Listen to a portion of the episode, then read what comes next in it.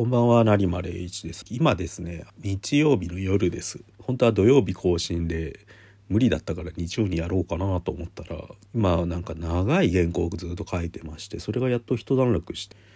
最近長文っていうんですか普段リアルサウンドとかで書いてる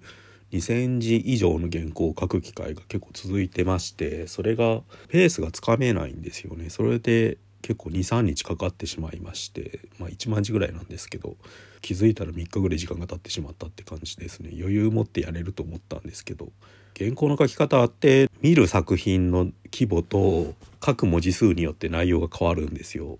僕の場合はカルチャー評論なんで大体でフィクションドラマとか映画なんでシンプルな物語とかパターンが決まってるやつなら結構書きやすいんですよ。一話完結のミステリードラマとかそれがなんか長尺だとストーリーを把握するのがまず大変でプロットを見ながら逆算的に組み立ててきました。だから番号を振ってくんですよ。シーン1シーン2って感じで。それでオフィスとか書いてそこでどういう会話がしてるかみたいのを順番にたどっていかないと物語があまりに複雑なんで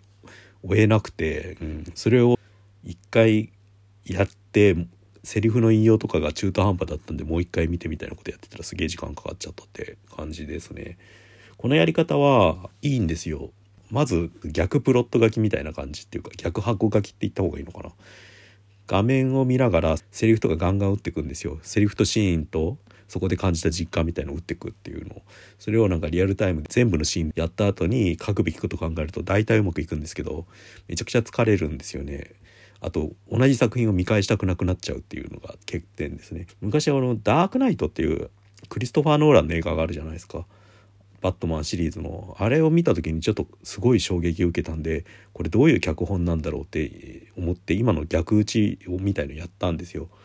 まあ、そしたら2日ぐらいかかってやって達成感あったんですけどもうダークナイトしばらく見たくないって感じになって多分あれから見てないんじゃないのかな？一回なんか見たような気もするけど結構面倒くさくなって見なくなっちゃったんですよね。これは一種の職業病で、まあ、いろんな人があると思うんですよね構造から入っちゃうとほとんど物語をパーツ単位で解体しちゃうと同じものとして見れなくなっちゃうっていうかえーとそれで今週書いた原稿についてざっと触れます今週は3本でここ何週間かで比べるとそんなに多い方ではないって感じだけど冷静に考えると多いよなって思いますよね。あとこのポッドキャストはだから週3回一応更新じゃないですか。そう考えると6日ぐらいコンテンツ出してたみたいな感じ。ああとはあのプラネッツの方でテレビドラマ「クロニクル」の原稿の「板天のショー」が途中まで公開されたのも今週だったと思います確か。そう考えると 4, 4本は一応出てるのかな。うん。あそれともう1本出てますね。怪獣8号のコメントみたいのもやってそれが確か出たの月曜だったから4本だな。で書いたのざっと言いますと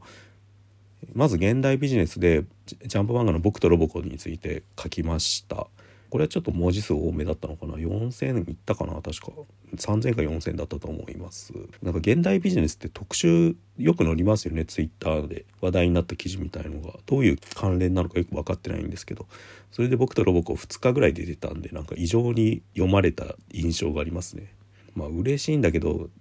ツイッター見るために自分の記事が横に上がってるのは結構しんどいっていうか、うん、できれば早く消えてくれないかなって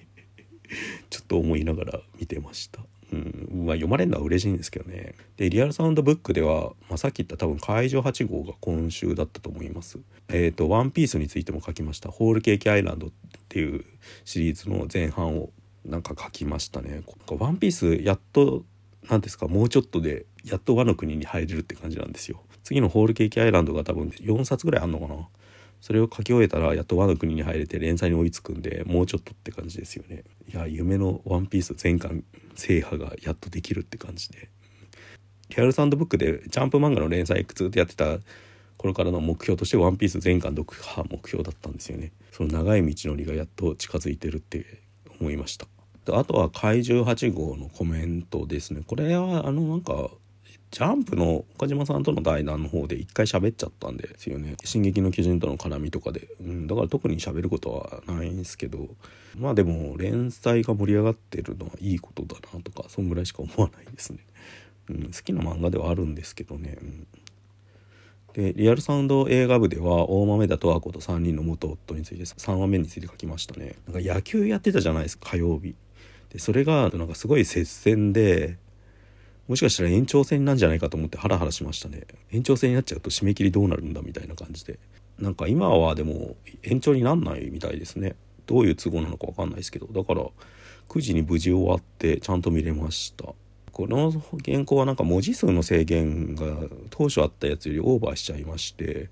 でもいいかなって感じになる気持ちで書いてましたね。書いてるとむしろ書くこと多いっていうかやっぱ坂本雄二の脚本って情報量が多いんですよね。と触れたいとこいっぱいあるから文字数普通に増やそうって思いました。次4話ですよね。楽しみです。と今って連休中なんですよね。全然実感ないというかいつの間にか5月になっちゃって感じがすごくあって。やったこともほとんど家出てないですからねなんか。雨も強かったし。で原稿書いてたし。原稿書いては寝てみたいなことを繰り返してて洗濯物も取り込んだっきりって感じですね。あとなんか炊飯器が壊れちゃって、うん、壊れた理由が明らかに俺が悪いんですけどお釜をの乗っける場所にあるバネみたいなやつをいじってたら壊れちゃって下手するとあれ20年ぐらい使ってんじゃないのかなっていう十何年は少なくとも使ってるっていうものなんですけど、うん、それで新しく買い替えました。それが今日の月曜に届く予定で圧力鍋の機能がある炊飯器買ったんですよ。だから中に入れておかずとかも作れるし僕は玄米が主食みたいになってご飯は玄米で食べてるんで玄米をうまく炊けるらしいんですよね。だから来るのが楽しみです。とまあ普通のことを喋りました。あと何かあるかな。うん。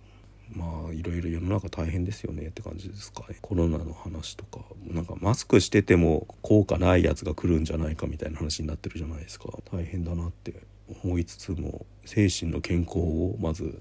第一に考えて生きてますね。いろいろ考えることあるんですよ。仕事のことだったり社会のことだったり、まあ、もっと個人的なことだったり。でも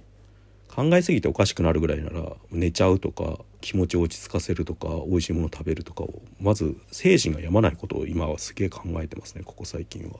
それとフィジカルの健康この2つをまず維持した上で何かやろうって感じになんか気持ちが多分何年か前から切り替わってますね特にコロナ禍は大きかったと思うんですけどまず自分の心と体を守ってから別のことをやろうみたいなそれができない状態で突っ走っちゃうと絶対体に支障が来ちゃうんであの庵野監督のドキュメンタリーとか見てたら自分のことはどうでもいいから作品作るみたいに言ってたんですけど あれやると死ぬよなって思いましたね。うん去年ずっと書いてたテレビドラマクロニクルが終わったからこそ次何やるかみたいのを漠然と考えるようになってますね。うんまあ、やったことをいろいろ考えるよりは次何やるかをずっと考える人でいたいなとかそういうこと思います。あとはあ結構個人的なことでは橋本治の本読み返したいなとか家にいっぱいあるんですけど全巻制覇みたいのをちゃんとしときたい、うん、そういう感じで残ってる小説橋本治と山田風太郎はなんかすげ買ってるんで、うん、でも橋本さんも小説の方はあんま読んでないんですよ。草薙の剣とか手元にあるんですけどあれちゃんと読破しておきたいなっていうのが